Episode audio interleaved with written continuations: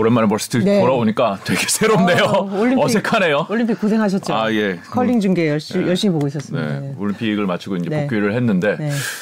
테이블도 바뀌고 좀 네, 많이 바뀌었네요. 테이블도 바뀌었어요. 네. 네. 아 오늘은 저 염승환 이사님과 함께 네. 전반을 좀 짚어보는 날인 것 같은데요. 네. 안녕하세요. 오랜만에 네, 안녕하세요. 안녕하세요. 상황이 좋지는 않죠. 네, 분위기가 하여튼 제가 나올 때마다 상황이 안 좋은 것 같아요. 네. 그러니까 제가 뭐 한정 기자도 방금 말했지만 네. 뭐 인플레다가 뭐 여러 가지 좀 이 전반에 깔린 기본적인 악재 그리고 음. 이제 오미크론 같은 또 아직까지 끝나지 않은 이런 그 팬데믹에 대한 우려 네. 거기다가 이제 지정학적 위험까지 가세한 건데 지금 전반적인 시작을 좀 분석을 먼저 해주시죠. 예. 일단 지금 사실 이제 그 전에 악재들은 뭐 많이들 아시겠지만 이제 물가랑 긴축 이슈가 짓눌렀는데 네. 거기 이제 러시아 이제 전쟁 리스크가 터졌으니까 사실 주식시장이 제일 싫어하는 게 이제 불확실성이잖아요. 네. 뭐 이게 결론이 차라리 나는 게 더 나을 수도 있는데 이게 뭐 전쟁 나는 것도 아니고 음. 그렇다고 뭐 전쟁을 또 지금 분위기 봐서는 또할 것도 같고 네. 이러다 보니까 투자분들이 하루하루 뉴스에 따라서 뭐 혼란스러울 음. 수밖에 없고 이게 우리나라만 그런 게 아니라 뭐 미국의 나스닥 지수도 급등락을 좀 심하게 하고 있으니까 전 세계 시장 참여자들이 좀 혼란스러울 수밖에 없는 그런 구간이 좀 계속 이어지고 있는 것 같습니다. 이게 전쟁이 저는 이제 개인적으로 어쨌든 뭐 일각에선 그런 얘기도 하시더라고요. 차라리 그냥 날 거면 빨리 나고 빨리 끝나는 게 낫, 지 않냐 막 이런 얘기도 하시는 분도 네, 네. 계시는데 네. 저는 절대적으로 반대인 게 음. 예전 전쟁하고 달라요. 이게 음. 전쟁이 나면 지금 예전에는 그러니까 뭐 예전에 크림반도 합병할 때도 그랬었고 뭐 그때도 물론 유가가 올라가긴 했었죠. 네. 근데 이제 당시 예전에 이제 과거에 전쟁 났을 때를 돌이켜 보면은 어쨌든 전 세계 중앙은행들이 그 쓸 카드들이 좀 많이 있었어요. 돈을 음. 풀 수가 있었어요. 근데 그쵸. 지금은 만약에 전쟁이 나도 미국 연준이 금리 인상을 이걸 중단할 가능성이 거의 없어요. 음. 왜냐면 물가는 그렇죠. 더 오르갈 게 이게 뻔하거든요. 그렇죠. 근데 바이든 대통령은 좀 물가를 무조건 잡아야 돼요. 맞아요. 잡아야 되는데 그 원인 중에 하나로 지목한 게 돈 많이 풀어서 그렇다. 그러니까 푼 거 줄이면 되고 음. 유가 좀 떨어지면 좋은데 어쨌든 전쟁이 나면 뭐 산유국 아닙니까? 뭐 어, 전통 그렇죠. 예, 러시아가 또전 세계 생산량의 10%가 넘으니까 음. 그러면은 이게 물가 또 인플레 우려 생기는데 이게 경기는 더 후퇴할 거란 말이에요. 그쵸. 근데 돈은 못 풀어요. 음. 그럼 누군가가 이거를 방어해 줄 방법 자체가 없어요. 그래서 오늘 뭐 골드만삭스인가요? 외국계 음. 증권사에서도 전쟁 나면 S&P 한10% 빠진다. 여기서요? 네. 음. 그 얘기를 하더라고요. 근데 이게 되게 중요한 말씀이에요. 쓸 카드가 없다라는 네, 거. 카드가 그, 없어요. 네, 그 부분이 이란이 들어와서 음. 원유를 그냥 확 맞아요, 맞아요. 퍼버, 네. 퍼버주면은 좀. 그래서 요새 조금 특이한 게 네. 유가가 안 올라가요. 네. 아. 이런 리스크가 있는데 100달러 못 넘어가는 게 네. 이란 핵 협상이 좀 잘 될 것 같다라는 음. 그런 이제 기대감이 되어야만 네. 합니다. 네. 그래서 현재 상황은 어쨌든 어. 좀 불안불안한데 전쟁이 날 뿐이긴 아니에요. 아직은 뭐 이렇게 그렇지만 만약에 나게 되면은 이제 진짜 쓸 카드가 없기 때문에 음. 투자들이 아직 좀 불안해하는 음. 그런 장세가 계속 이어지고 있다라고 보는 게 맞는 것 같습니다. 중앙은행이 아, 뭐 인플레 보고 뭐 너무 이 혼란이 심하니까 금융시장이 무너질 수 있으니까 네. 야 금리 인상을 조금만 우리 slow down 하자 이렇게 음. 스탠스를 좀 바꿀 가능성은 없나요? 거의 없다고 보시면 금리 인상은 할 거는 같아요. 음. 아니, 그러니까 뭐, 뭐 이렇게 막 시장에서 일곱 번 여덟 번뭐 아. 이런 얘기도 나오는데 그리고 조금 slow down해서 0.5%뭐 급진적 네. 뭐 이런 네, 얘기가 그거는 그 아나운서님 말씀이 정확히 맞는 게. 네. 그 실제로 이제 FOMC가 이제 다음 달에 열릴 텐데 음. 금리 인상은 하겠죠 할 네. 텐데 네. 원래 일곱 번까지 확률이 되게 맞아요. 높았는데 그게 줄어들어 버렸어요. 음. 일곱 번 확률이 줄고 대신에 다섯 번 확률이 높아졌어요. 음. 그러니까 올해 한 다섯 번 올리는 거는 확률이 아주 높진 않았는데, 음. 그러니까 이제 전쟁이 날 것 같은 분위기로 가다 보니까 아 음. 연준이 좀 속도 조절을 하겠구나 음. 이 얘기가 좀 나왔고 0.5% 그러니까 인상도 거의 이번에 좀 될 가능성이 오히려 높았거든요. 3월에 근데 이제 우크라이나 사태 터지고 나서는 음. 0.25%가 훨씬 확률이 더 올라가 버렸어요. 음. 그래서 뭐 긴축으로 가는 방향은 맞는데 흔히 이걸 뭐 big step이라고 표현하더라고요. 한 번에 좀큰 걸음으로 그냥 긴축하는 거 그게 아니라 그냥 baby step 정도로 음. 만만하게 이렇게 좀 올릴 가능성이 높지 않나. 그래서 전쟁 리스크로 인해서 일단 긴축 속도는 음. 좀 완만해질 수 있다라는 게 이제 뭐 월가에서는 좀 그렇게 보고 있는 좀 시각인 것 같아요. 근데 전쟁으로 보는 변수는 긴축이 완만해지겠지만 사실 인플레 변수는 크게 변화가 없잖아요. 네. 지수도 그렇고 네. 아까 뭐 이제 어떤 뭐 공급망에 대한 차질 이런 것도 크게 변화가 없고 네. 그렇게 본다면 바이든은 정말 고민이겠어요. 이 전쟁 이슈도 해결해야 되고 어떤 지지율이나 중간 선거를 위해서는 네. 물가도 잡아야 되고 그러니까 지금 미국 입장에서는 음. 좀 굉장히 어려. 이번에 뭐 러시아가 승자라는 얘기가 많잖아요. 네. 이렇게 기사들 보면 존재감을 아무것도 안 했는데 사실은 그냥 병력 한번 움직여가지고 음. 그냥 뭐 천연가스 가격 올려가지고 뭐돈 그렇죠. 많이 벌겠죠. 뭐 러시아는 음, 사실은. 그렇죠. 그리고 러시아가 또 러시아 제재를 오늘 또 하긴 했지만. 음. 약간 제가 봤을 때는 제재 강도 너무 약해요, 사실은. 음. 예, 그래서 증시가 오늘 좀 좋은 것 같은데 네. 사실 뭐 그 정도 시장은 한다... 어디까지 예상을 했어요? 아, 사실 뭐 수출 금지라든가 네. 뭐 그런 것도 있지 않을까. 네. 뭐 완전히 모든 거 이제 그러니까 이란 정도는 아니더라도 이란에 좀 버금가는 게 나오면 아니 제재 강도가 세면은 음. 증시에 안 좋나요? 안 좋죠. 음. 우리나라 왜냐하면 이제 그렇죠. 원자재가 튈 수밖에 없어요. 아. 그렇게 되면. 근데 지금 이번에 나온 제재라는 게 뭐 채권 뭐 거래라든가 음. 일부 인사들 한 세명 음. 세명 음. 정도 좀 약간 이제 그 뭐 약간 이제 규제를 하는 것 같고 네. 그다음에 독일하고 러시아 간에 이제 Nord Stream 2라고 네. 파이프라인 아직 가동은 안 했잖아요. 그 사업이 중단됐죠. 네, 그거 일단 잠정 중단. 음. 근데 이거는 이것만 했을 때는 뭐 다른 쪽에는 큰 피해는 없거든요. 아직 뭐 가동도 안 한 거기 때문에 뭐 사실 예상했던 거고 음. 그렇기 때문에 이게 시장이 그렇게 큰 충격을 안 주는 건데 만약에 뭐 러시아를 뭐 동기 뭐 자산을 동결시킨다거나 음. 거래 못하게 해버리면 왜냐 면 우리나라 시, 그 교역 상대국 중에 10위 정도 된다고 하더라고요. 음. 러시아가. 적지는 않더라고요. 네, 네. 그 우리나라 자동차 부품 수출 가장 많이 하는 데가 또 네. 러시아 쪽이다 보니까 우리나라 경제에도 악영향을 주는데 음. 그건 아니었던 것 같아요. 그래서 음. 일단 러시아는 아직까지 보면은 별로 잃은 것도 없고 음. 또 파이프라인을 중국으로 돌린다고 하더라고요. 음. 바로 밑에 중국이 있으니까 음. 중국하고는 이제 서로 지금 요새 관계가 좋잖아요. 또 그래서 러시아는 이럴 게 사실 큰진 않은데 음. 미국 입장에서는 어쨌든 뭐 국면 전환용이라는 얘기도 뭐 물론 많이 있긴 음. 하지만 지금 바이든 대통령 입장에서는 지지율도 너무 낮은데 물가는 떨어뜨려야 되는데 음. 물가를 지금 떨어뜨리지 못하고 있고 음. 그렇죠. 그리고 전쟁 나면 사실 긴축도 세게 못 하거든요. 어쨌든 할 수도 없고 그럼 물가 잡기는 더더욱 어려워지고 그래서 지금 바이든 대통령은 어쨌든 이거를 해결은 해야죠. 해결해야 뭐 지지율이 올라가긴 하니까 네. 그게 하나 있고 물가 잡는 방법은 어쨌든 제 생각에 두 개밖에 없어요. 그러니까 음. 첫 번째는 아까 말씀드린 긴축하는 거죠. 긴축 그리고 그 이란 핵협상 네. 타결하는 거예요. 음. 이란이 어마어마한 그 이게 산유국이잖아요. 네. 네, 네. 그래서 이란이 어쨌든 국제사회에 나오게 되면 어쨌든 유가는 영향을 안 받을 수가 없거든요. 근데 그렇죠. 유가가 기준 원자재잖아요. 네. 이게 꺾이면 다른 게 다 같이 빠져버리거든요. 음.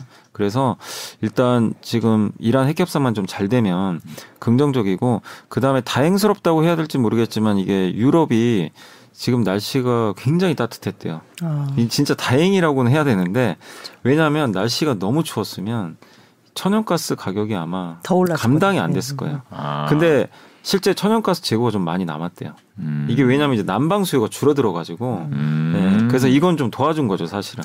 그리고 추워야지 뭐 탱크가 뭐 잘 갈 수 있고 뭐 그렇다면서요. 네 맞아요. 날이 네. 또 풀리면 또 진격도 못 한다고 네. 하니까. 그래서 아무튼 바이든 입장에서는 지금 어려운 상황이지만 음.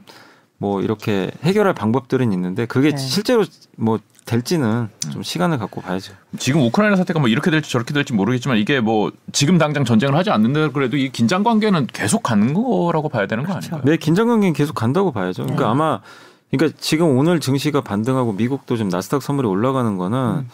당장 해결 가능성은 높게는 안 보는데 아 전쟁은 안 나겠구나 음. 전면전 제일 두려워하는 게 전면전이에요 이 가정이 있는 것 같아요 그래서 음. 시간을 질질 끌더라도 뭐 물론 피곤하긴 하지만 사람들이 어떻게 되냐면 이제 그냥 익숙해져 버려요. 악재. 그렇죠. 그냥 음. 이제 내성이 생겨가지고 요새 미국이 금리 올린다고 누가 눈 하나 깜짝 합니까 사실? 이제 아무 뭐 아, 그래요? 안 해요. 아 저만 소세가 생겼군요.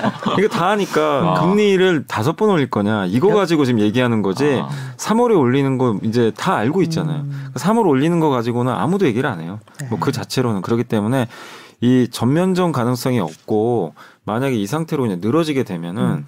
어느 순간에는 사람들 내리에서도 점점 잊혀질 가능성이 음. 굉장히 높아져요. 네. 우리 뭐 예전부터 악재라는 게 항상 그렇잖아요. 네. 호재도 네. 마찬가지고. 네. 그래서 시간이 질질 뭐 끈다는 건 좀 피곤한 일이지만 음.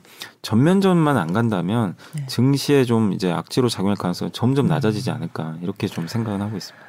그러니까 그렇게 말씀 주시니 안도는 되는데 역시 이제 피곤하다는 표현을 쓰셨지만 이게 악재가 계속 유지가 되니까 이 투자자 입장에서는 굉장히 어떤 수익을 내기 어려운 네, 굉장히 스트레스 받죠. 예, 네. 박스권 장세에다가 변동성도 높고 이런 장세가 거의 계속 언제까지일지 모르는데 계속될 텐데 그 어제도 그래서 증권사들이 이제 하단을 더 열어놔야 된다 뭐 이런 얘기 하셨는데 좀 전망은 좀 조금 수정을 하셨나요? 어떤가요? 그러니까 이제 대부분의 증권사 에서 이제 하단을 좀 낮추죠. 네. 이제 아무래도 증시가 좀 빠져 있다 보니까 낮추는데 사실 뭐 저도 증권사 있지만 뭐 증권사 그 전망 그 지수 밴드는 너무 막 그건 신경 쓰지 마시고요. 음. 그러니까 왜냐하면 후행적으로 하는 경우도 되게 많기 때문에 그리고 맞출 수는 없어요. 뭐 지수를 어떻게 맞추겠습니까? 맞추는 경우들이 사실 네, 틀리는 없어요. 경우보다 네. 적은 것 같아요. 아니 그 2020년에 코로나 나올 줄 누가 알았겠으며 그렇죠. 지수 1,400 갔는데 음. 그거 뭐 맞춘다는 거는 불가능했던 일이고 음. 다만 이제 이걸 보는 거죠. 지금 이제 펀더멘탈도 좀 봐야 되고 뭐 수급도 봐야 되고 우리가 이제 보면서 앞으로 합리적으로 예측은 해야 될 거 아니에요. 내가 네. 이제 투자자라면 지금 상황에서 어떻게 할 거냐. 근데 그렇게 봤을 때 지금 현재 코스피 지수가 2,700인데 전쟁이 만약에 안 난다고 가정했을다고 생각하고 지금 물가가 이제 높은 상황이긴 하지만 향후에 꺾인다고 가정했을 때 이 지수가 과연 비싼 지수 되냐 요건 고민해야 되는데 어쨌든 그동안 평균 PER보다 낮은 지수는 사실이거든요. 네. 2,700이면 기업들이 실적이 네. 있으니까 그래서 결코 좀 비싼 가격대는 아니에요. 음. 음. 그리고 우리나라 지금 기업들의 지금 마진을 악화시킨 가장 주범이 음. 물류비거든요. 음. 물류비가 너무 많이 들어가지고? 근데 덴마크의 그 세계 1등 컨테이너 선사 머스크가 그 얘기를 했어요. CEO가 직접 실적 음. 발표에서 하반기에 운임이 정상화될 것 같다고. 음. 무슨 얘기냐면 운임이 꺾인다는 얘기예요. 음. 그럼 운임이 하반기부터 정상화되면 병목 현상도 좀 풀린다는 얘기예요. 그러니까 이거는 이제 기업체 CEO들이 직접 얘기를 한 거니까. 음. 머스크는 그렇게 보고 네. 있다. 어. 세계 1등 선사니까. 음. 네. 근데 지금은 운임이 여전히 높잖아요. 네. 근데 꺾인다고 좀 보고 있는 것 같아요. 왜냐 병목 현상 풀리기 시작하니까 네. 조금씩은. 근데 지금 우크라이나 전쟁 이게 가려져서 그렇지 실제로 데이터들 보면 조금씩 피크아웃 조짐이 좀 보이긴 해요. 음. 그러니까 이게 완전히 꺾인다는 아닙니다. 그리고 물가도 7%인데 여기서 어떻게 3% 가겠어요. 근데 음. 물가도 이제 점진적으로 완화된다고 좀 음. 보고 있는 거예요. 그러니까 하반기 되면 5% 4%뭐 많게는 3%까지 완화될 거다. 그러니까 분명한 사실 고물가는 이어져요. 네. 근데 이제 우리나라 시장은 짓눌렀던 음. 이런 이제 물가가 너무 높았던 이 부분은 하반기로 갈수록은 좀 완만해질 가능성이 음, 높다는 거죠. 해소가 될 것이다. 네. 음. 근데 지수 어쨌든 우리나라 펀더멘탈 어쨌든 그런 악재들 이미 선반영을 한 데다가 2,700 그렇게 비싼 지수대도 아니고 음. 전쟁 나지 않고 하반기 만약에 이 시나리오를 여러분들이 뭐 예상을 한다면 음. 지금은 시장에서 좀 멀어질 때가 아니라 음. 하반기를 하반기 그런 시나리오면 지수는 어쨌든 올라가는 게 음. 정상이거든요. 만약 그 사실이 맞다면 그럼 오히려 좋은 기업들을 좀 약간 좀 피곤하더라도 변동성을 이용해서 비중을 늘리는 게좀 음. 맞다고 생각하고 막상 이제 하반기 돼서 그게 현실화 되잖아요. 그럼 지수는 오히려 먼저 올랐기 때문에 빠질 수도 있어요. 그때 가서. 그럼 그때 가서 오히려 현금을 좀 해놓고 저는 그게 맞다고 생각해요. 그러니까 확인하면 너무 늦고요. 그래서 올해 2분기부터는 좀 반등하지 않을까. 왜냐하면 주가가 선행을 하니까. 그래서 3월 FMC가 좀 지나고 나면 음. 어쨌든 악재라는 거는 그 전에는 좀 두려워하지만 막상 현실화되면은 사람들이 이미 적응을 음. 해버렸기 때문에 오히려 이제 거기에 불편하지 않거든요. 적응을 하니까. 음. 그래서 FMC까지가 고비예요. 그때까지 아직 뭐 러시아 이슈도 완전 끝난 건 아닌데 그때까지 큰 사고 없이 FMC가 무탈하게 넘어간다면 그러면은 좀 오히려 안도렐리가 한번 나올 수도 저는 있다고는 보고 있거든요. 그래서, 동의합니다. 예. 네. 그래서 하락장에서 미리 좀 대비해라. 네, 그래야죠. 그러니까 음. 이게 작년에 기억하시겠죠. 작년 1월에 뭐 사실 그 많은 분들이 흥분을 많이 했잖아요. 음. 올해 뭐 사, 작년에 4천 간다는 얘기도 있었고. 근데 그때 너무나 편했죠. 주식하기가. 뭐 네. 너무 좋았고 분위기도. 근데 그때 들어 들어오신 분들이 되게 많은데 성과가 어쨌든 너무 안 좋잖아요. 그죠. 당시에는. 근데 지금은 당장은 성과가 좋을 수가 없어요. 막 하루하루 막 어떤 뉴스 나와서 급등 나가니까. 근데 이렇게 불편할 때 주식을 오히려 비중을 늘려야 음. 나중에 좀 편하게 수익이 나는 건데 네. 편할 때 사면은 절대 수익이 안 나는 거죠. 그렇죠. 오히려. 공포를 사야죠. 네. 네. 근데 그 조건은 반드시 앞으로 좋아진다는 확신은 음. 있어야 되겠죠. 네. 확신 네. 있으세요? 저는 지금은 이제 어쨌든 이런 것들이 피크아웃 치고 있는 것 같아요. 네. 주식의 확신은 100% 못하지만 네. 그 합리적으로 봤을 때는 좀 피크아웃은 치는 것 같다. 그래서 어쨌든. 그런 음. 계층도 지금 있는 거예요. 그래서 낮 시간에 미국 주식 거래가 뭐세배 늘었다. 어제 뭐 그런 어, 것들이 예. 있었잖아요. 결국 지금 말씀하신 이제 공포를 사자라는 그런 대열에 그러니까 경험적으로 학습을 했던 그런 투자자가 있는 건데 근데 또 국내 주식보다는 해외 주식으로 음, 특히 미국 주식으로 몰리는 것 같은데 네. 이사님은 미국 주식을 여전히 더 좀 전망을 좋게 보시는지 아니면 아니다. 지금은 좀 국내 주식으로 다시 조금 돌아올 때다. 어떤 쪽을 좀 봐이라실까요? 저는 올해는 국내 음. 같아요. 국내가 국내는? 좋을 것 같아요. 네. 왜냐하면 싸니까? 이제 일, 네, 맞아요. 그것도 큰 이유죠. 음. 그리고 작년 6월부터 7월부터 우리 한국은 빠졌잖아요. 음. 그래서 지금 조정 기간이 거의 8개월째 되고 있고 음. 미국은 지금 조정 기간이 그렇게 길진 않아요. 근데 음. 나스닥이 워낙 단계 급락을 해서 그런 거지.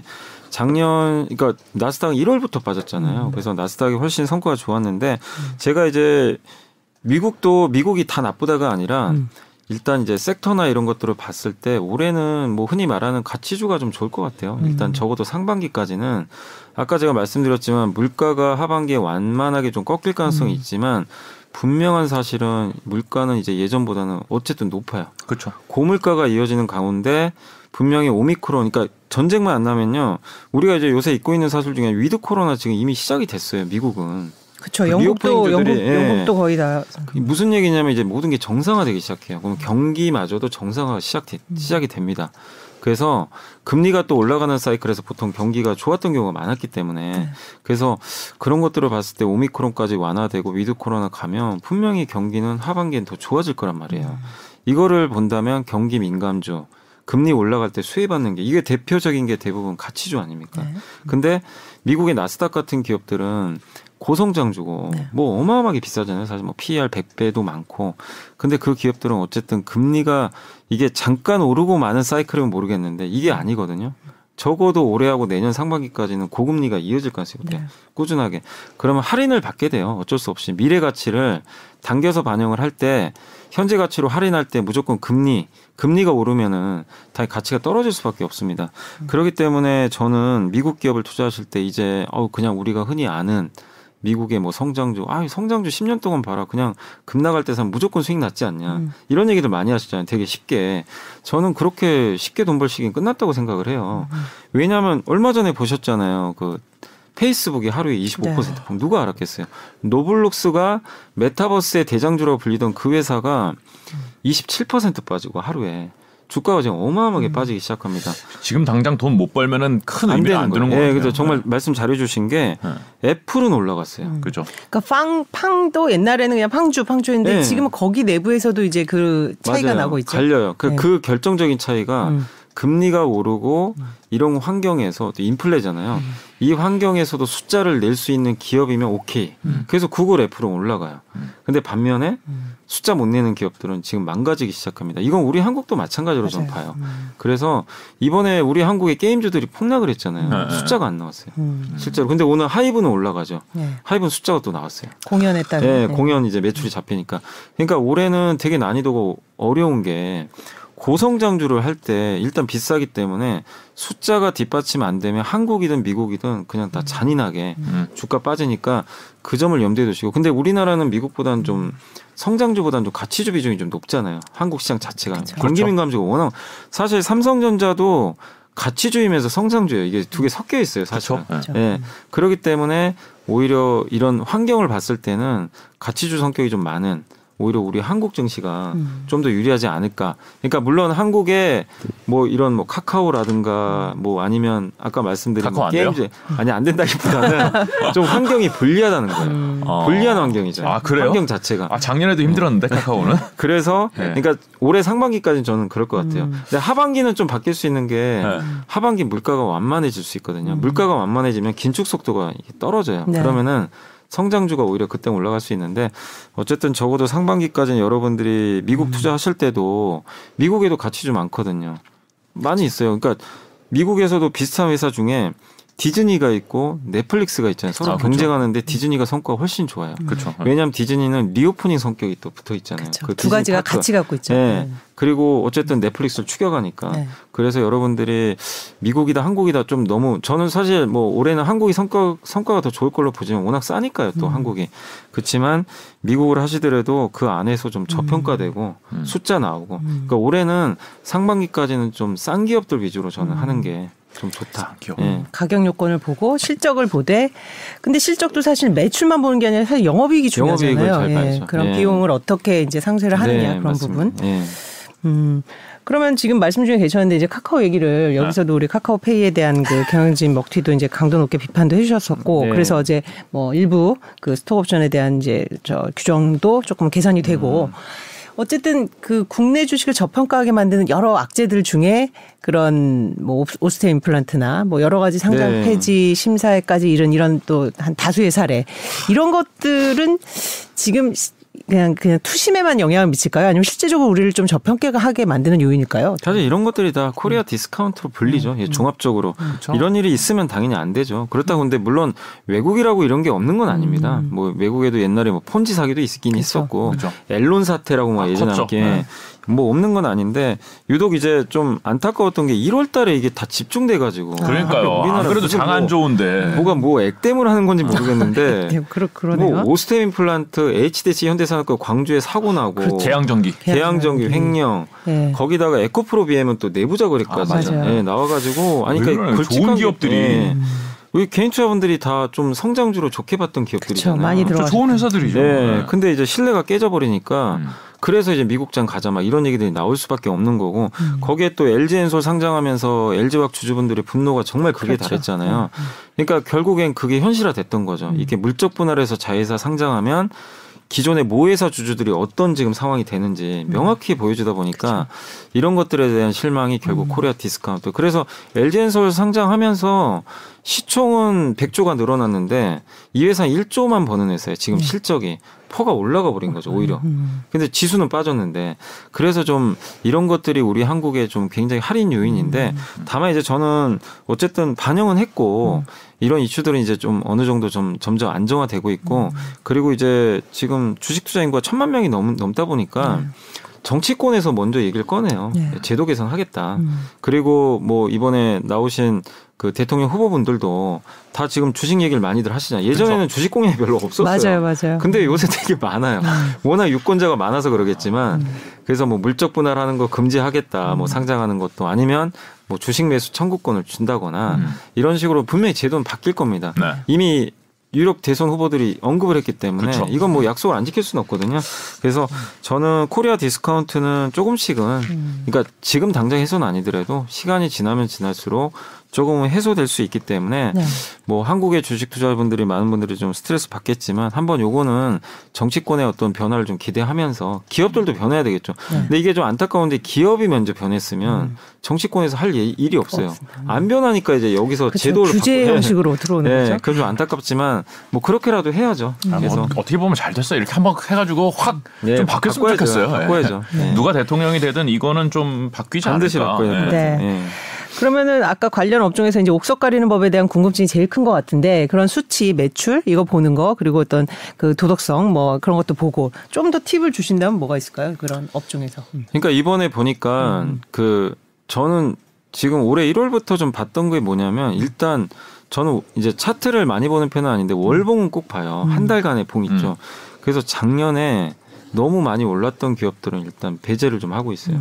그러니까 작년에 시세가 굉장히 많이 났던 뭐 대표적인 기업들이 뭐 또 게임주도 있을 거고 그 기업들은 상반기는 좀 힘들다고 보고 있어요. 하반기는 괜찮을 수 있겠죠. 그래서 작년에 너무 수- 실적이 좋았거나 아니면 성장해서 주가가 좀 valuation이 너무 높았던 뭐 메타버스 관련주라든가 NFT 관련주라든가 또 흔히 말하는 2차 전지에서도 소재는 정말 많이 갔잖아요. 그쵸. 그러니까 이런 기업들이 올해 또 갈 수 있을까 상반기에 이 악조건 속에서 그건 좀 힘들다고 봐요. 그래서 한 가지 팁을 드리면 작년 월봉에서 지금? 재채기가. 네. 작년에 주가가 거의 그냥 이렇게 박박 기었다고 해야 될까요? 음. 표현이 그런데 못 갔던 기업들이 네. 찾아보시면 되게 많아요. 음. 그런 기업들 중 그런 기업을 사자는 게 아니라 아. 그런 기업들 안에서 일단 선택을 하자는 거예요. 음. 방금 말씀하신 실적 보고 이번 4분기 실적이 좀 나온 기업들이 네. 좀 많이 있잖아요. 음. 그 안에서 오 이거 생각보다 실적이 괜찮은데 월봉을 봤더니 작년에 전혀 못 올랐어요. 그런 기업들이 있다면 일단 선택지에 넣어놓는 게 좋고 근데 PER이 10배 안 된다. 아니면 업종 평균 PER보다 훨씬 싸다. 음. 이런 기업들이 혹시 보인다면 주가가 지금 가, 가진 않아요. 뭐 지금도 여전히 좀 답답하긴 하지만 음. 그런 기업들이 있다면 한번 이제 선택해보면 그 대표적인 섹터 중에 하나가 섹터를 말씀드리면 오늘도 잘 가는데 의류 음. 섹터예요. 의류. 아. 작년에 의류 진짜 못 갔거든요. 가는 듯 상반기에 좀 갈까? 갔다 오다가 맞아요. 그렇죠. 의류도 사실 reopening 중에 하나 아니에요, 사실? 하나인데 네. 주가 전혀 못 갔어요. 네. 작년 이게 월봉 보시면 다 꺾여 있어요. 네, 맞아요. 근데 올해 12월 말하고 이번 이제 이번 1월 달부터 실적 발표를 했는데 2월까지 네. 대부분 surprise하게 나온 거예요. 음. 기대감이 좀 낮은 것도 있는데 그쵸. 그러니까 이게 불을 뿜어버리더라고요. 음. 이안 좋은 장에서도 주가가 그냥 이렇게 쭉쭉쭉 급등하는데 그러니까 하나의 예시를 든 거지만 아. 네. 저는 이제 팁을 드리자면 어쨌든 되도록이면 작년에 시세가 안 간 섹터가 좋다. 네. 그 안에서 PER도 낮고 그리고 마지막으로 검증할 거 어쨌든 4분기 실적 꼭 체크해서. 실적도 그래도 뭐 장, 좋으면 여러분들이 주저할 필요는 저는 없다. 없다. 이렇게 좀 말씀드리겠습니다. 네. 금융은 어때요? 금융. 금융은 네. 이게 두 가지로 나누셔야 돼요. 은행 보험하고 네. 증권하고. 음. 하나는 금리 인상 수혜주고 네. 네. 하나는 좀 반대. 약간 반대니까. 사는? 네. 예. 그래서 근데 사실 지금 은행하고 보험은 좀 많이 올랐어요. 음. 음. 주가가 굉장히 방어주로 부각이 돼가지고 그래서 지금 은행 보험을 사는 건 좀 사실 지금은 반대고 음. 제가 사실 이제 작년 12월부터는 오히려 은행 보험주는 되게 좀 저는 괜찮게 봤어요. 그때는 주가 전혀 안 가고 있을 때였어요. 음. 시세도 못 났고 근데 또 한 가지가 그때 배당도 많이 줬잖아요. 아, 그렇죠. 근데 이제 1월에 1월하고 2월 초까지 주가 좀 많이 올랐거든요. 그래서 지금은 좀 눌러줄 때까지 기다리고 역으로 이제는 만약에 하반기에 시장이 좋아진다면 2분기부터 역발상으로 증권주가 전더 나은 것 같아요. 증권 좀 많이 내려왔던데. 많이 내려왔어요. 네. 뭐 한국금융지주 같은 경우도 카카오뱅크 지분 갖고 있는데 네. 그 지분 가치도 전혀 반영이 안 될 정도로 음. 근데 돈은 잘 벌거든요, 사실. 네. 근데 증권 업황이 안 좋을 거라고 생각하는 거죠, 사람들이. 관심이 없어요. 그래서 이럴 때 저는 오히려 증권주를 봐야지. 음. 지금 다 이제 은행 보험주 다 좋다고 하거든요. 그렇죠. 너무 늦은 것 같아요. 그리고 설사 못 가도 특히 증권주는 배당 기본 5에서 8% 보장돼 있어요. 굉장히 배당에 배당 예. 대해서는 또 상당히 많이 주고 아마 계속 주주 환원을 많이 할 것 같더라고요. 그래서 음. 지금 아무도 관심 없는 증권주를 저는 오히려 좀 한번 좀 타이밍이 아닌가라고 네. 좀 음. 보고 있어요. 아, 보험은 늦었다. 보험도 이미 올라갔어요. 네. 그래요. 예, 꽤 많이 올라갔습니다. 어쨌든 관심도 모이는 게 이제 반도체 얘기는 안 할 수는 없는데 네. 지난해는 이제 뭐 공급 문제다 뭐다 해서 어려웠는데 올해는 어떨까요? 삼성전자, SK 하이닉스. 반도체는 일단은 뭐 당연히 좋을 수밖에 없는 게 네. 너무 공급이 일단 부족하니까 아, 그렇죠. 여전히 부족하잖아요. 반도체 공급 자체가 디램 가격도 좀 움직이는 것 같은데요. 더, 예, 계속 올라가요. 네. 그러니까 이게 일단 메모리도 올해는 좋을 거예요. 그러니까 작년엔 비메모리도 좋았, 메모리가 좋았고 음. 비메모리는 안 좋았잖아요, 네. 작년이. 근데 올해는 이제 메모리가 좋을 수밖에 없는데 공급이 뭐 SK 하이닉스랑 삼성전자가 의도한 것도 일부 있어요. 일부러 생산을 좀 조절하는 것도 있는데 의도치 않게 공급 조절이 된 게 얼마 전에 일, 옛날 일본의 도시바죠. 키옥시아가 음. 그 NAND flash 공장이 오염 사고가 아, 발생. 오염 그래, 사고. 예, 맞아요. 예. 그래서 그게 한 달치 정도 물량이 되나 봐요. 전 세계 생산량이 한 4%? 어. 근데 그게 적, 절대 적은 게 아니거든요. 근데 NAND는 약간 공급 과잉인 상태였어요, 원래. 그렇죠. DRAM하고 달리. 근데 이게 이러면 공급이 확 줄잖아요. 그래서 하이닉스가 최대 수혜주예요. 하이닉스는 NAND에서 이번에 저- 흑자 냈지만 지난 뭐 몇 개 분기 동안 적자 보고 있었거든요. 근데 이번에 인텔 인수했죠. 경쟁사가 갑자기 오염 사고 났죠. 음, 그럼 나쁠 게 전혀 없는 그림이에요. 음. 이거 정상화하는데 시간 굉장히 많이 걸려요. 음. 그럼 NAND flash 가격이 튀기 때문에 상대적으로 좋을 수밖에 없고 음. 얼마 전에 삼성전자도 시안 공장 가동 중단해 버렸잖아요. NAND flash 공장. 왜냐 네. 시안에 확진자가 많아가지고 음. 이건 중국 정부 때문에 네. 어쩔 수 없이 한 건데 음. 근데 가동이 중단되니까 낸드 공급이 안 되죠. 음. 하이닉스한테 되게 좋은 그림들이 많이 나온 것 같아요. 그래서 NAND flash 쪽 좋아지고 DRAM은 하이닉스가 뭐라고 했냐면 이제 주주 환원 정책도 좀 음. 신경 쓰겠다. 음, 음, 음. 배당도 더 주겠다. 음. 무슨 얘기냐면 수익성 위주로 경영하겠다는 거예요. 음. DRAM에서 돈을 많이 벌 이유가 생겨버린 거예요. 음. 그래서 DRAM을 예전처럼 업황이 이거예요. 그러니까 디램 사이클을 우리가 투자를 되게 하기 어려운 거예요. 몇 년 동안 무슨 사이클이 반복됐냐면 돈을 많이 벌어요. 가격 올라가죠. 그러면 투자자들이 불안해요. 맞아요. 이거 공급 늘리는 거 아니야? 또 이래가지고 막 공장 짓고 그러면 어김없이 하락이 와요. 저 가격은 예, 엄- 한 그게 뭐- 아, 돈 예. 많으니까 공장 지을 거야라는 불안감이군요. 예, 근데 실제 그렇게 했어요. 아. 그럼 어떻게 되냐면 공급 과잉이 생겨요. 음. 그래서 사이클이 무너져요. 음. 2018년, 19년이 그랬어요. 그래서 하이닉스 주가 폭락을 했던 거고. 음. 그리고 다시 공급이 이제 줄겠죠. 업황이 안 좋으니까. 그럼 또 올라가요. 그러니까 이제 사람들이 불황일 때 사고 음. 호황일 때 파요. 팔아요. 그러니까 이제 지금 또 반도체 좋아진다고 하니까 네. 사람들이 불안해하는 거예요. 아 이것도 이러면 내가 역사이클 걸리면 어떡하지? 아. 근데 이제는 그런 시대가 끝나간대요. 왜냐 삼성전자 하이닉스가 얘기를 한 게 우리 디램에서 돈 벌 거야. 수익성 위주로 하겠다. 그러니까 업황이 좋아도요 옛날처럼 투자를 많이 안 할 가능성이 높아졌고요. 음. 그리고 왜 또 못하냐면 미세 공정이라 그래가지고 디램의 이제 그 공정 난이도가 너무 올라갔대요. 근데 그 공정 난이도가 올라갈 수밖에 없는 게 요새 컴퓨터도 엄청난 그 스펙의 컴퓨터들이 많이 나와요. 여기에는 그냥 고사양 이 서버용 디램이라든가 음. 일반 디램들이 들어가는데 이것들은 미세 공정에서 만들거든요. 근데 미세 공정은 비용이 너무 많이 들어가요. 음. 이걸 안 할 수가 없대요. 네. 그러니까 공정 난이도 때문에 생산 속도가 줄어요. 음. 이게 이게 어쩔 수가 없다고 하더라고요. 그럼 자연스럽게 공급은 주는데 수요는 계속 증가하잖아요. 수요 증가는 뭐 필연적이잖아요. 뭐 메타버스도 해야 되고 자율주행도 해야 되고 예, 할 게 많으니까 그런 걸 본다라면은 예전과 같은 사이클이 아니라 이제 사이클은 계속 우상향할 가능성이 높아요. 메모리에서 메모리에서도 네. 비메모리는 네. 비메모리는 계속 좋고 비, 네. 비메모리는 근데 투자를 계속 해야 되잖아요. 네, 해야 SK도 되고. 뭐 네. 결국은 비메모리 근데 SK는 아직은 이제 제한적이긴 너무, 하지만 너무 제한적이니까 근데 삼성은 많이 해야 되고 해야 되는데 안타까운 게 근데 한 가지 아쉬운 게 뭐냐면 메모리는 걱정하실 필요는 없어요. 그래서 좋은 건 맞는데 비메모리에서 파운드리가 삼성전자가 지금 승부를 걸었는데 음. 어제도 뉴스를 보니까 퀄컴인가요? 네. 퀄컴이 맡겼던 거를 또 지금 뭐 TSMC에 준다는 얘기가 있더라고요. 그러니까 수율이 안 나와가지고 음. 5나노, 4나노, 3나노로 가는데 아직 TSMC가 좀 경쟁력이 안 되는 건지 자꾸 경쟁사한테 뺏기는 거예요. 그러니까 수주 받은 거를 뺏기는 거죠. 이게 100개 중에 7개 제대로 만들어야 되는데 예를 들면 2개만 제대로 만드니까 두세 개. 수주했는데 그걸 뺏길 수도 있어요. 음. 이거 취소해 버리는 거죠. 수율이 안. 그러니까 넌, 나 우리 급한데 어. 이거 그러니까 100개 만들어 달라고 했는데 지금 50개만 만들어 준 거예요. 음. 왜냐하면 삼성도 지금 노력을 하는데 제대로 양상품이 안, 안 나오니까. 그러니까 이거는 기사 내용이라 진짜인지 제가 모르겠지만 음. 그런 뉴스가 있긴 있어요. 그러면 삼성이 앞으로 주가가 10만 전자 가려면 음. 반드시 TSMC처럼 파운드리에서 성과가 나야 되는데 이게 안 되는 거죠. 근데 이거는 제가 말씀드리고 싶은 뭐냐면 어쨌든 만들면 만들수록 수율은 무조건 올라가요. 그러니까 좀 시간이 쌓여야 되는 네. 거네요. 근데 그럼 최근에 저도 기사에서 이것도 네. 접한 겁니다만은 삼성 갤럭시 최신 폰에 본인들 제품을 못 넣었다. 그것도 이제 그런 그런 이슈가 있어요. 수율이 있어요. 엑시노스 2200이 성능이 되게 좋대요. 네. 거기에 AMD 그걸 넣어가지고. 음. 넣어가지고 성능 자체가 경쟁사인 퀄컴 거보다 좋다고 하는데 발열 문제가 좀 일부 있긴 있지만 이거를 파운드리에 맡겼잖아요. 음. 또 제대로 만들어줘야 되는데 이게 또 제대로 안 되니까 음. 이걸 그럼 채택을 못 하잖아요. 그럼 네. 어쩔 수 없이 퀄컴 거 더 써야 돼요.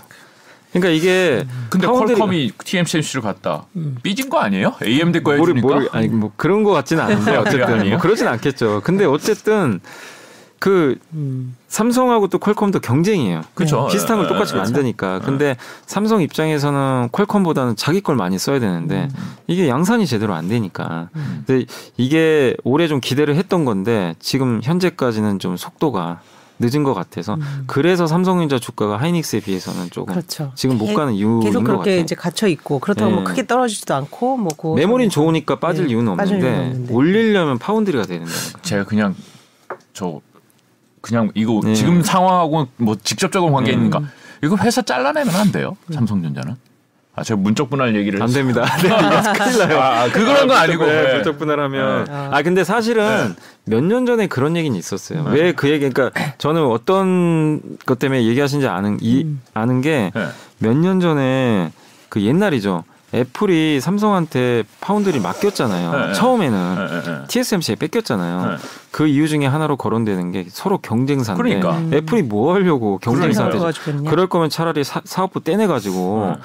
독립회사를 차리면 음. 삼성하고는 좀 별개 회사가 또 될 수도 있는 거잖아요. 그렇죠. 그러면 애플이 자기네 설계도를 유출을 해도 부담이 없다는 거죠. 어떻게 보면 경쟁사니까 그렇죠. 그런 얘기가 일부 있긴 있었어요. 퀄컴도 아출라 다가 아 이, 아니다 야 이렇게 되는 거잖아요. 네. 지금 어, 어 애플도 아, 좀 아닌 것 같은데. 뭐 그런 얘기가 있긴 네. 있었어요. 근데 그 후로는 이제 삼성에서 선을 그어가지고 어. 쏙 들어갔는데 그 지금은 이제 물적분할 얘기하면 큰일 납니다. 네. 죄송합니다. 네. 그, 그 이슈를 덮을 만한 어떤 수율과 그 하여튼 기술적인 발, 그 보여줄 수 있는 그런 게 이제 굉장히 나와야 되는데, 나와야 되는데. 당장 우리가 원하는 속도보다 늦어지니까 음. 좀 약간 실망하는 게 아닌가. 죽질 않은가 봐요. 아쉬운 거 TSMC가 기술이 있는 거예요. 네, 그러니까. 어마어마한 거죠. 어마어마하죠. TSMC가. 네. 음.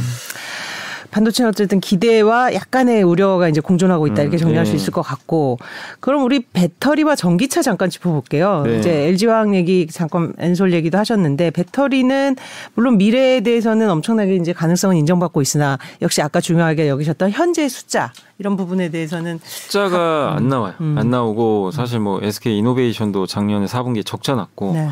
그러니까 그 이유가 거론되는 게 뭐 구조적인 문제라기보다는 배터리를 많이 만들어는 놨는데 자동차에 탑재가 안 된대요. 음. 왜냐하면 자동차를 못 만드니까 음. 반도체, 아, 반도체 때문에. 예. 네. 음. 이게 또 그러니까 서로 아, 다 연결이 돼 있어요. 다 연결이 되네요. 네. 그렇죠? 못 넣어요. 그러니까 음. 이거 그래서 재고가 쌓이는 거죠. 음. 근데 이거는 만약에 하반기부터 반도체 공급이 정상화 좀 되면 음. 풀릴 이슈니까 너무 걱정하실 필요는 없는 것 같고 이건 이것도 시간의 문제죠. 근데 그걸 반영을 해서 주가가 좀안 좋긴 한데 제일 이제 그거죠. 그 이 반도체 아니 그러니까 이 배터리 회사들 주가 올라가려면 가장 기본 전제는 무조건 미국에서 한국 시장 한국 회사들이 성공을 해야 돼요. 근데 지금 LG도 GM하고 하고 있고 공장 만들고 그다음에 SK도 포드랑 하는데 삼성은 스텔란티스랑 하고요. 근데 여기에 중국이 들어가면 안 되거든요. 음. 근데 이제 뭐 CATL은 중 미국에 좀 진출하려는 좀 준비를 하고는 있다는 기사들은 일부 나오더라고요. 네. 해주겠어요, 바이든이? 근데 이제 바이든이 안 해줄 가능성이 높은데, 네. 근데 만약에 미국에 들어가게 되면은 네. 굉장히 불편할 수 있다는 거죠. 음. 이 그쵸. 우리나라 배터리 회사 입장에서. 음. 그러니까 왜냐하면 우리나라는 지금 중국에서는 다 뺏겼잖아요. 왜냐하면 CATL하고 상대가 안 돼요. 네. CATL은 돈을 잘 벌어요. 돈 잘 벌어요. 왜냐면 음. 보조금을 많이 줘요. 네. 중국 정부에서. 우리나라는 그때 기억나시겠지만 보조금 안 줘요. 네. LG 배터리 보조금 안 줍니다. 맞습니다. 기억나는 게 이제 버스 중국에 이제 전기 버스에 이제 납품을 음. 하는데 이제 보조금 차이가 나니까 우리는 가격 경쟁에서 이길 수가 없는 거예요. 다 드랍했죠. 그죠? 네. 네. 그리고 중국 자동차 전기차는 대부분 LFP 배터리를 많이 음. 써요. 근데 우리나라 NCM 배터리 쓰니까. 음. 근데 미국 쪽은 주행 거리가 길어야 되기 때문에 NCM으로 갈 거예요. 음. 그래서 미국이 우리한테 이제 기회의 땅인데 안타까운 거는 중국은 안 들어오겠지만 바이든의 그 사회복지 지출 법안이 통과가 안 돼요. 음. 거기에 전기차 배터리 보조금 들어가 있거든요. 네. 아. 이게 통과가 돼야 드라이브를 걸 수가 있어요. 근데 요새 기사도 저번에 보니까 나왔더라고요. 바이든이 지지율이 낮은 이유 중에 하나가 음.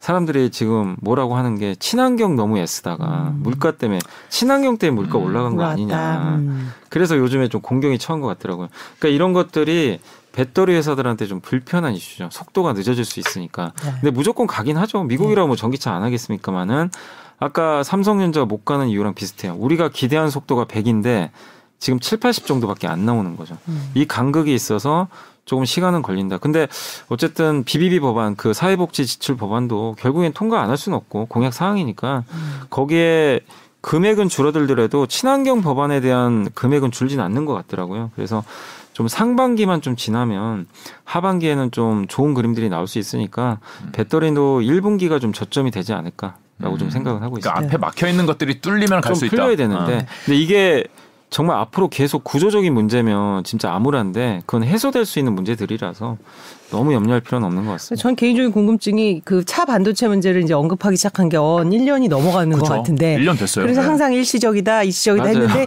이 정도면 구조적이 아닌가라는 생각이 들 정도로 사실 르네사스의 화제부터 시작된 거였잖아요. 완전히 네. 꼬였죠. 네. 모든 그럼 게 지금 이건 차 반도체 문제는 언제를 좀 해결점으로 이건 뭐 제가 얘기하는 네. 얘기가 아니고 네. 이제 업계 담당자들이 했던 얘기니까 네. 뭐냐면 현대차에서는 2분기부터 생산이 조금 그러니까 정상화는 3분기라 그랬어요. 네. 3분기고 2분기부터 이제 공급이 시작된다. 음. 그 배경이 뭐냐면 MCU 반도체 만드는 그 차량용 반도체 네. 이 회사들 가동을 그동안 못 했잖아요. 제대로 못한 것도 있고 음. 증설도 하고 있거든요.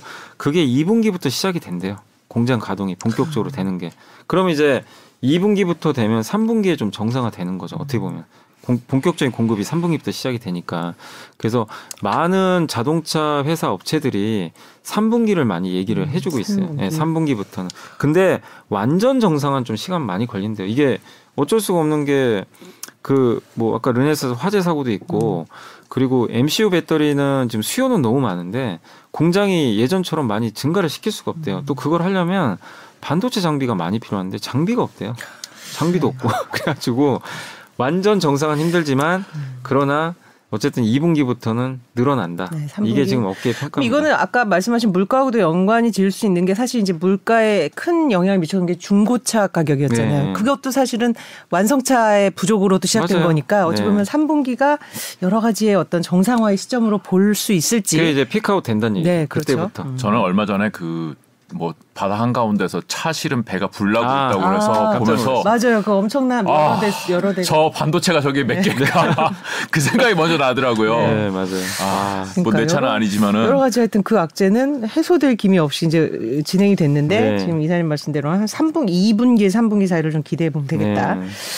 그 게임주 얘기도 좀 해볼게요. 사실 네. 게임주 많이들 들어가셨잖아요. 아, 예. 어, 그리고 이제 뭐 NFT만 붙이면은 뭐 상한가 친다. 메타버스 얘기만 하면 기대감이 쫙 올라가고 이런 시기가 이제 한동안 네. 계속되다가 지금은 또 완전히 상반된 분위기예요. 네. 그러니까 메타버스 로블록스나 페이스북이 충격적인 실적을 나오다 보니까 음. 주가 빠지다 보니까 기대감이 많이 약화됐고 사람들이 그거죠.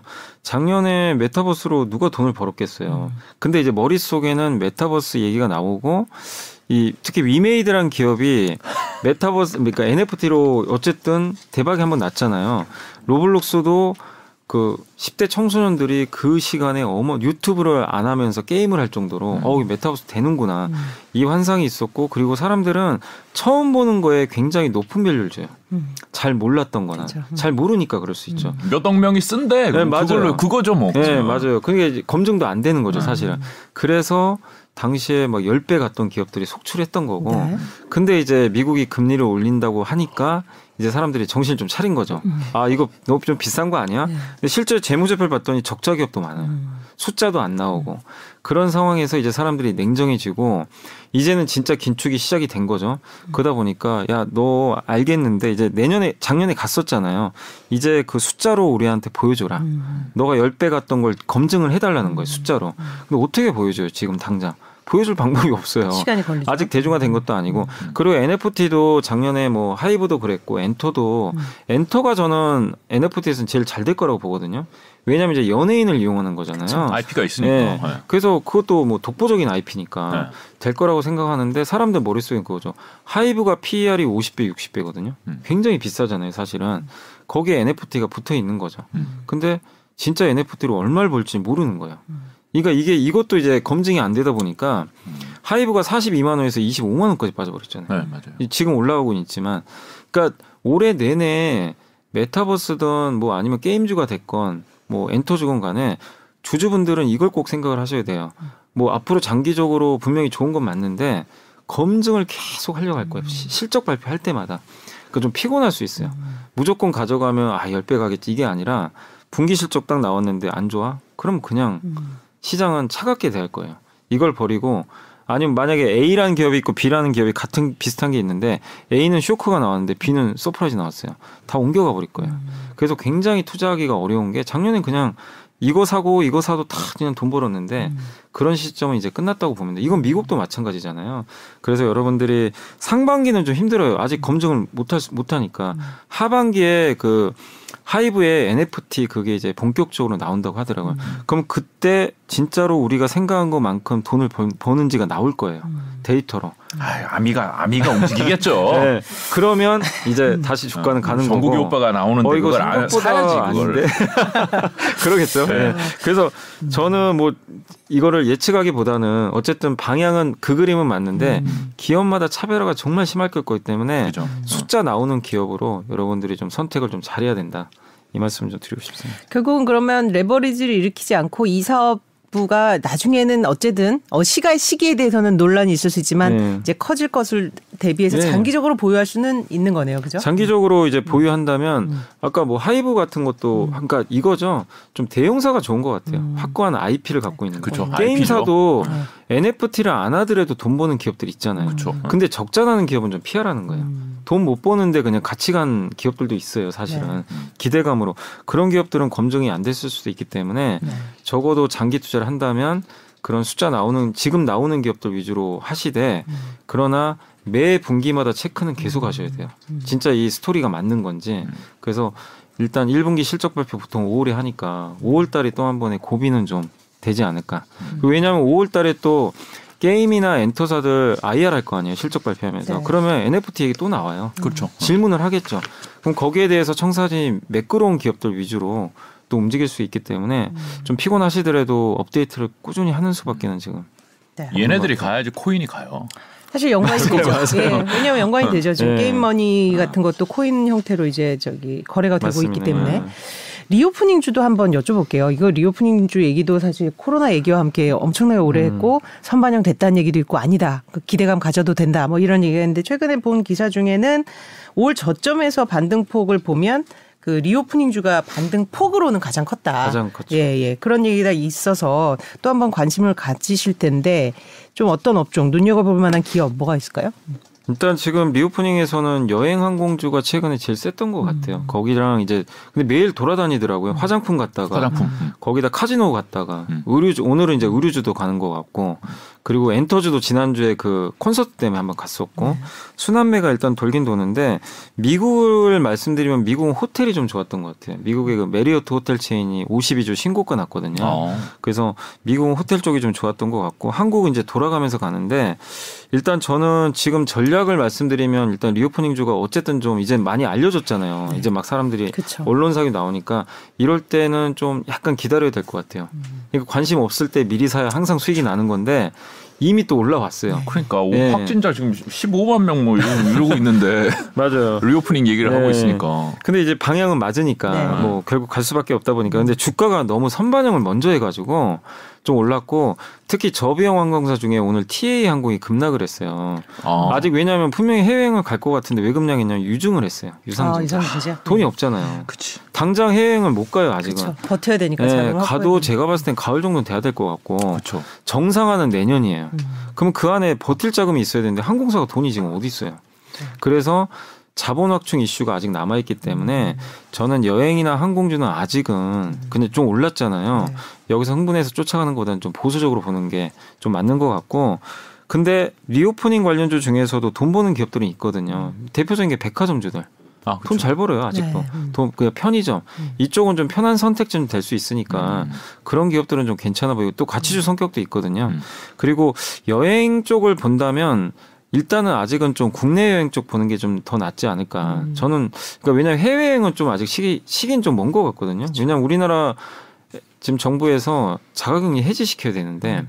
아직은 그럴 단계는 아닌 것 같아요. 그쵸. 그래서 음. 국내 여행 쪽과 관련된 기업들 뭐 기업들 몇 개 이건 실제 보고서에 나온 것들이니까 네. KB증권에서 그 자료가 하나 나온 게 있어요. 음. 그래서 용평 리조트 음. 거기도 아. 왜 리조트 운영하니까 아, 국내 여행이 그런 네. 거군요. 네. 그다음에 아난티 아. 아난티가 골프장 갖고 있잖아요. 저 부산 네. 기장에 호텔도 있고. 그렇죠. 남해도 있고. 예, 그다음에 서부 T&D가 여기 용산에 드래곤 시티 네, 호텔. 네, 그러니까 이런 쪽이 먼저 좀 우선 순위니까 음. 이쪽을 좀 보고 해외 여행은 아직은 모르지만 좀 가셔야 되는 흐름들이 좀 나오면 그때는 면세점. 음. 면세점은 그래도 지금도 돈은 벌어요. 벌어요? 시내 면세점에서. 음.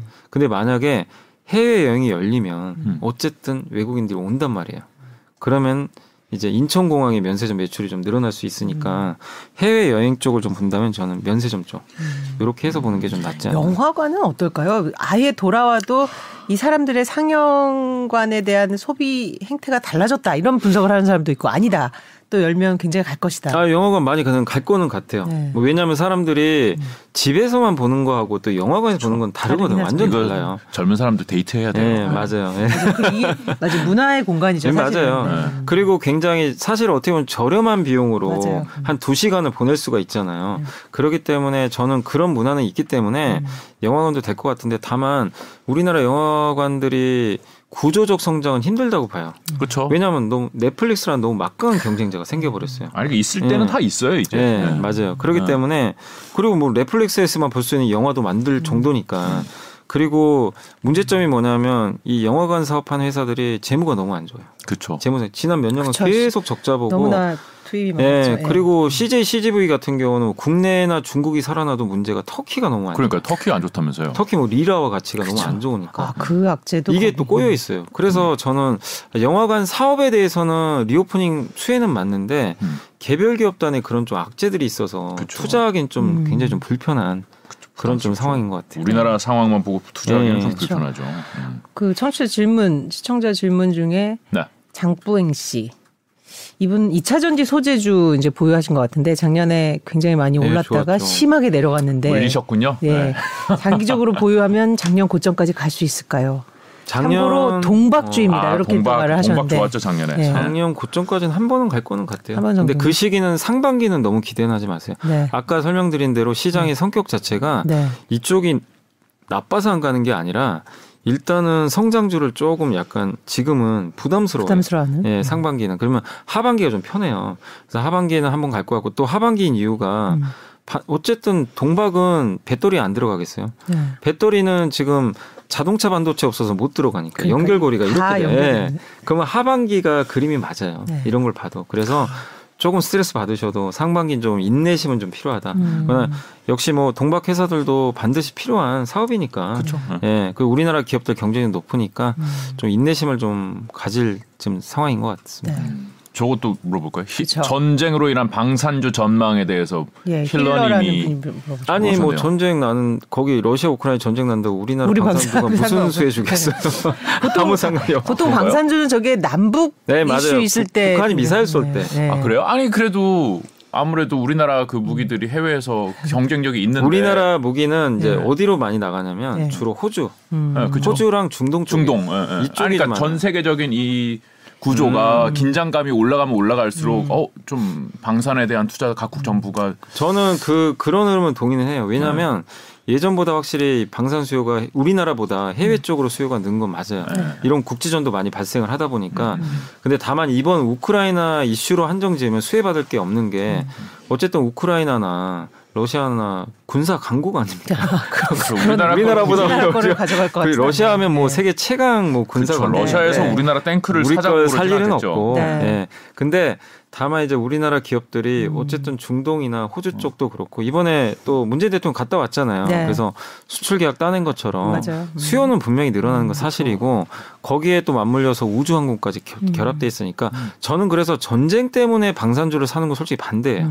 그런 수요 때문에 그렇지만 구조적으로 좋아지는 건 맞다. 그걸 보고 투자하셔야지. 아 이거 전쟁 나니까 잠깐 수요 좋아져서 이거는 투자 관점에서 우크라이나에 전쟁 나니까 옆에 뭐 폴란드 그건 나도 불안하지. 네. 뭐 우리 거 사. 뭐 이런 네. 식의 마케팅이 되지 않을까. 그거는 안 살것 아, 같아요. 그래요? 우리나라 네. 거를. 짧은 생각이었습니다. 어, 또 질문이 있습니다. 이제 네. 이주는 사실 이제 이번 정부 때 여러 가지로 이제 홀대를 받았다 이런 이런 주장들이 있었죠. 사실 아, 원전주, 아. 원자력주. 혹시 사실 양 대선 주자 모두 형태는 다르지만 어쨌든 현재보다는 원전에 대해서 조금 더 친화적인 얘기를 하고 있죠. 근데 요거는 유럽에서도 이제 친환경 정치 얘기하기 좀 민감하지만 네네. 제가 공약만 말씀드리면 네네. 일단 이재명 후보 같은 경우는 음. 신규 원전 건설은 반대예요. 그러니까. 반대인데 원자력 발전 가동하는 건 그대로 예, 음. 유지는 하는 거고 뭐 축소 쪽까지는 아닌 것 같아요. 네. 근데 이제 문재인 대통령은 축소잖아요. 네. 그래서 유지하는 쪽인 것 같고, 음. 근데 확실히 그 이제 윤석열 후보 같은 경우는 음. 원전 이제 신규 건설까지 지금 생각을 하고 있으니까 네, 네, 네. 원자력 발전주 만약에 음. 모멘텀 측면에서는 당연히 윤석열 후보가 되는 게 훨씬 더 모멘텀은 음. 클 수밖에 없는 그렇고. 공약만 봐서는 네. 그런 상황이고 음. 근데 이제 그 국내적인 요인을 떠나서 저는 원전주 투자는 솔직히 쉽진 않아요. 너무 어려운데 음. 원자력 업종 자체는 저는 나쁘긴 안 보는 음. 게 지금 분위기가 바뀐 게요. 지금 물가 올라간 이유 중에 가장 큰 게 친환경 때문이거든요. 근데 당장 신재생을 하긴 너무 어려우니까 지금 그래서 유럽에서도 이번에 친환경으로 원전 넣어버렸잖아요. 음. 어떻게 보면 그리고 마크롱 대통령 우리 다섯 개 지어버리겠다.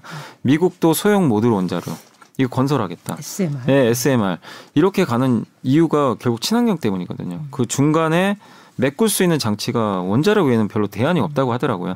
그래서 큰 그림상으로는 어쨌든 세계적인 트렌드가 원전 쪽으로 좀 분위기가 바뀌었기 때문에 저는 원자력 주들은 좀 긍정적으로는 보고 있는데 기업들 투자는 너무 어려워요. 그 안에 막 적자 보는 기업도 많고 그죠. 그러니까 아무거나 투자하시면 안 되고 기업 분석 좀 잘하셔가지고 투자를 하셔야지 아직은 돈을 많이 버는 기업들이 별로 없거든요. 네. 그쪽에 수익 수주가 나온 게 아니니까. 그러니까 단기적으로는 섹터는 괜찮다. 음, 단기적으로는 선거 결과를 봐야 예, 네, 선거. 예. 자, SBS 선거 방송 보시고서 네, 그때 판단을 해보시면 네, 맞습니다. 저 오늘 여미사님 만난다 그랬더니 저희 후배 기자가 카카오 좀 물어봐 주세요 이랬어요. 아, 카카오 왜? 아 그, 카카오. 그 친구는 이제 작년에 많이 들어갔는데 네. 뭐 지금은 이제 그때에 비해서 이제 굉장히 이제 손해 그러니까 현재로서는 음. 그러나 본인은 이 막강한 플랫폼이 과연 작년 수준으로 돌아가지 않을지 않을 것이다. 이건 단기간의 어떤 규제 이슈일 것이다. 어떻게 보세요, 카카오는? 저는 카카오... 아닙니다. 네, 맞아요. 예, 저희 보도. 아, 저도 포지션은 네. 비슷하지만. 네. 아, 예전에 이제 제가 네. 정성훈 아나운서랑 저기 이제 다른 프로에서 한번 네. 방송할 때 카카오 작년 한 5월, 6월이었던 거예요. 그때도 이제 제가 저는 이제 사실 그냥 냉정하게 카카오보단 아. 네이버로 좀 말씀을 해드렸던 게. 뭐 이제 다 아시잖아요. 왜 빠졌는지 이제 다 알잖아요. 근데 이제 지금은 이제 다 어느 정도 반영은 된것 음, 같아서 그렇죠. 네. 그래서 주주분들도 그렇고 아니면 투자하려고 하시는 분들도 계실 텐데 네. 지금 주가에서는 너무 막 이제 더 빠진다 이걸 고민할 음. 아닌 것 같아요. 이제 그 단계 이미 지나갔고 그리고 그때도 한번 말씀드렸지만 이거 무조건 자사주 매입하거나 소각해야 된다. 음. 그래야 좀 의미가 있다. 근데 어쨌든 다행스럽게 자사주 소각 그쵸, 3천억 정도 뭐 많진 않지만 아주 많지는 네. 않지만 저는 솔직히 조 단위로 좀 했으면 하는 생각은 있었는데 어쨌든 그래도 안 하는 것보단 나으니까 하긴 했고 거기다 이번에 남궁훈 대표가 어쨌든 그게 뭐 약간 쇼맨십도 있을 수도 있어요. 근데 아. 저는 그게 나쁘다고 생각 안 해요. 아, 그런 거라도 해야 돼요. 왜냐하면 나 일단 최저 연봉 받겠다. 그쵸. 신뢰를 네. 회복을 해야 연봉이 되니까. 어마어마하게 많으신 분이더라고. 네. 제가 알아보니까. 아, 그래요? 원래 어마어마해요. 월 원래 얼마 월로 한 1억씩은 받으시는 것 같은데. 아, 그걸 안 받겠다. 어. 근데 어쨌든 이제 그걸 포기를 하고 음. 최저 연봉 올리겠다. 받겠다. 음. 그걸 받고 그걸로 카카오를 사는 것도 괜찮은데. 어. 그러네요. 어. 그 사인이잖아요 시장에. 어, 발상을 좀 어. 바꿔야 되는데. 네. 어. 소득세를 내기 싫어서 있는 아니겠죠. 그렇죠. 네. 근데 어쨌든 음. 그렇게라도 해서 뭐 이미지 쇄신을 하는 거잖아요. 음, 그것도 필요한 거예요 사실은. 음. 그래서 15만 원 갈 때까지는 그걸 하겠다. 음. 그래서 그건 되게 좋은 액션이거든요. 그쵸, 그러니까 네. 예전에는 그런 주주들의 아우성이 있어도 음. 아무 액션이 없었어요. 음. 근데 이제 액션을 맞아요. 하니까 음. 그리고 카카오 모빌리티 정말 대단한 기업이잖아요. 네. 저, 저도 어제 기사 딱 봤는데 카카오 모빌리티 사용자 수가 천만 명이 넘는데 천만 경쟁사들 있잖아요. 음. 몇개 있잖아요. 뭐, 뭐 SK 그 100만 명이 안 돼요. 아. 사용자가. 너무 그러니까 2위 사업자가 2위 사업자랑 격차가 격차 너무 멀어져서. 그러니까 이거를 압도적인데 그럼 음. 당연히 상장시키고 싶겠죠. 네. 사실은. 근데 주주를 생각하면 상장하면 안 돼요. 그 지금 상장 못 하죠. 큰일 나요. 청문회 불려나가요. 네. 그래서 상장을 안 해야 돼요. 음. 어. 그런 조건이 있다면 이제 카카오를 나쁘게 볼 이유는 뭐 있냐. 음. 왜냐면 어쨌든 카카오 돈 잘 벌고 음. 어쨌든 광고 사업 잘 되고 있고 음. 성장하니까 음. 그래서 모든 악재들은 이제 거의 다 희습 반영은 됐기 때문에 음. 이제 카카오에 대해서는 조금은 좀 이제는 나쁘게 보진 말고 좀 반등을 기다릴 때가 아닌가. 그게 제일 좋은 것 같아요. 얼마 될 때까지 이렇게 딱 정확하게 선을 그어줬기 아, 때문에 네. 아 투자자 입장에서 마음이 좀 마음이 편하잖아요. 네. 저건 만들겠구나. 네. 네이버는 괜찮죠, 계속. 네이버는 그런 이슈는 없으니까. 네. 그러니까 그런 이슈는 없기 때문에 좀 투자하기 편해요, 사실은. 네. 근데 대신에 네이버가 좀그 언택트 주잖아요. 전자상거래 비중이 높은데 이게 음. 아무래도 reopening하면 조금 반대잖아요. 그래서 성장이 좀 꺾이지 않을까 음. 이것 때문에 주가가 안 좋은데 음. 그래서 상반기는 좀 부진할 것 같지만 음. 하반기에는 그래도 성장 좀 올라가면 갈 것 같고 음. 거기에 해외 사업이 좀 성과가 나야 됩니다. 음. 일본, 동남아 쪽에 뭐 웹툰 음. 웹툰 뭐 북미의 뭐 Wattpad 같은 것도 인수해가지고 웹툰 한 달에 그 네이버 쪽을 이용해서 보는 사람들이 8천만 명이 넘는데요. 8천만 명. 네, 성과 나고 있어요.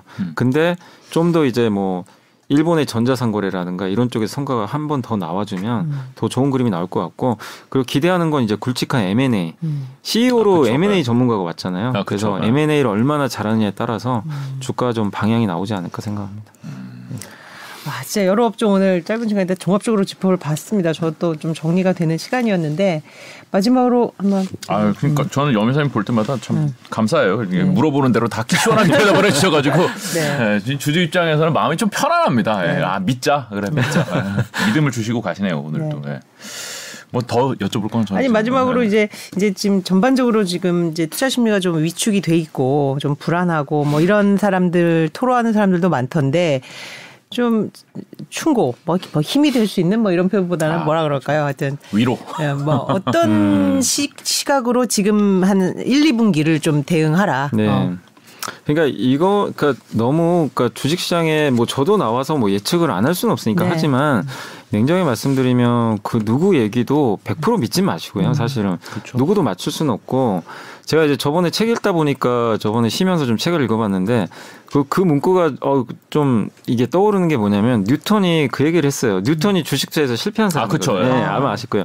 그러니까 자기가 뭐 이렇게 천체, 천체 뭐 이동 속도는 내가 예측은 가능한데 그 주식시장에 참여하는 인간의 광기는 전혀 예측을 할 수가 없다. 그러니까 한마디로 누구도 예측하는 건 불가능해요. 음. 그렇죠. 누구도 그리고 나 내가 맞춰드리겠습니다 하는 사람이 만약에 나왔다. 네. 그 사람은 사기꾼이에요, 사실은. 믿지 마세요. 그거. 그런 거 없어요.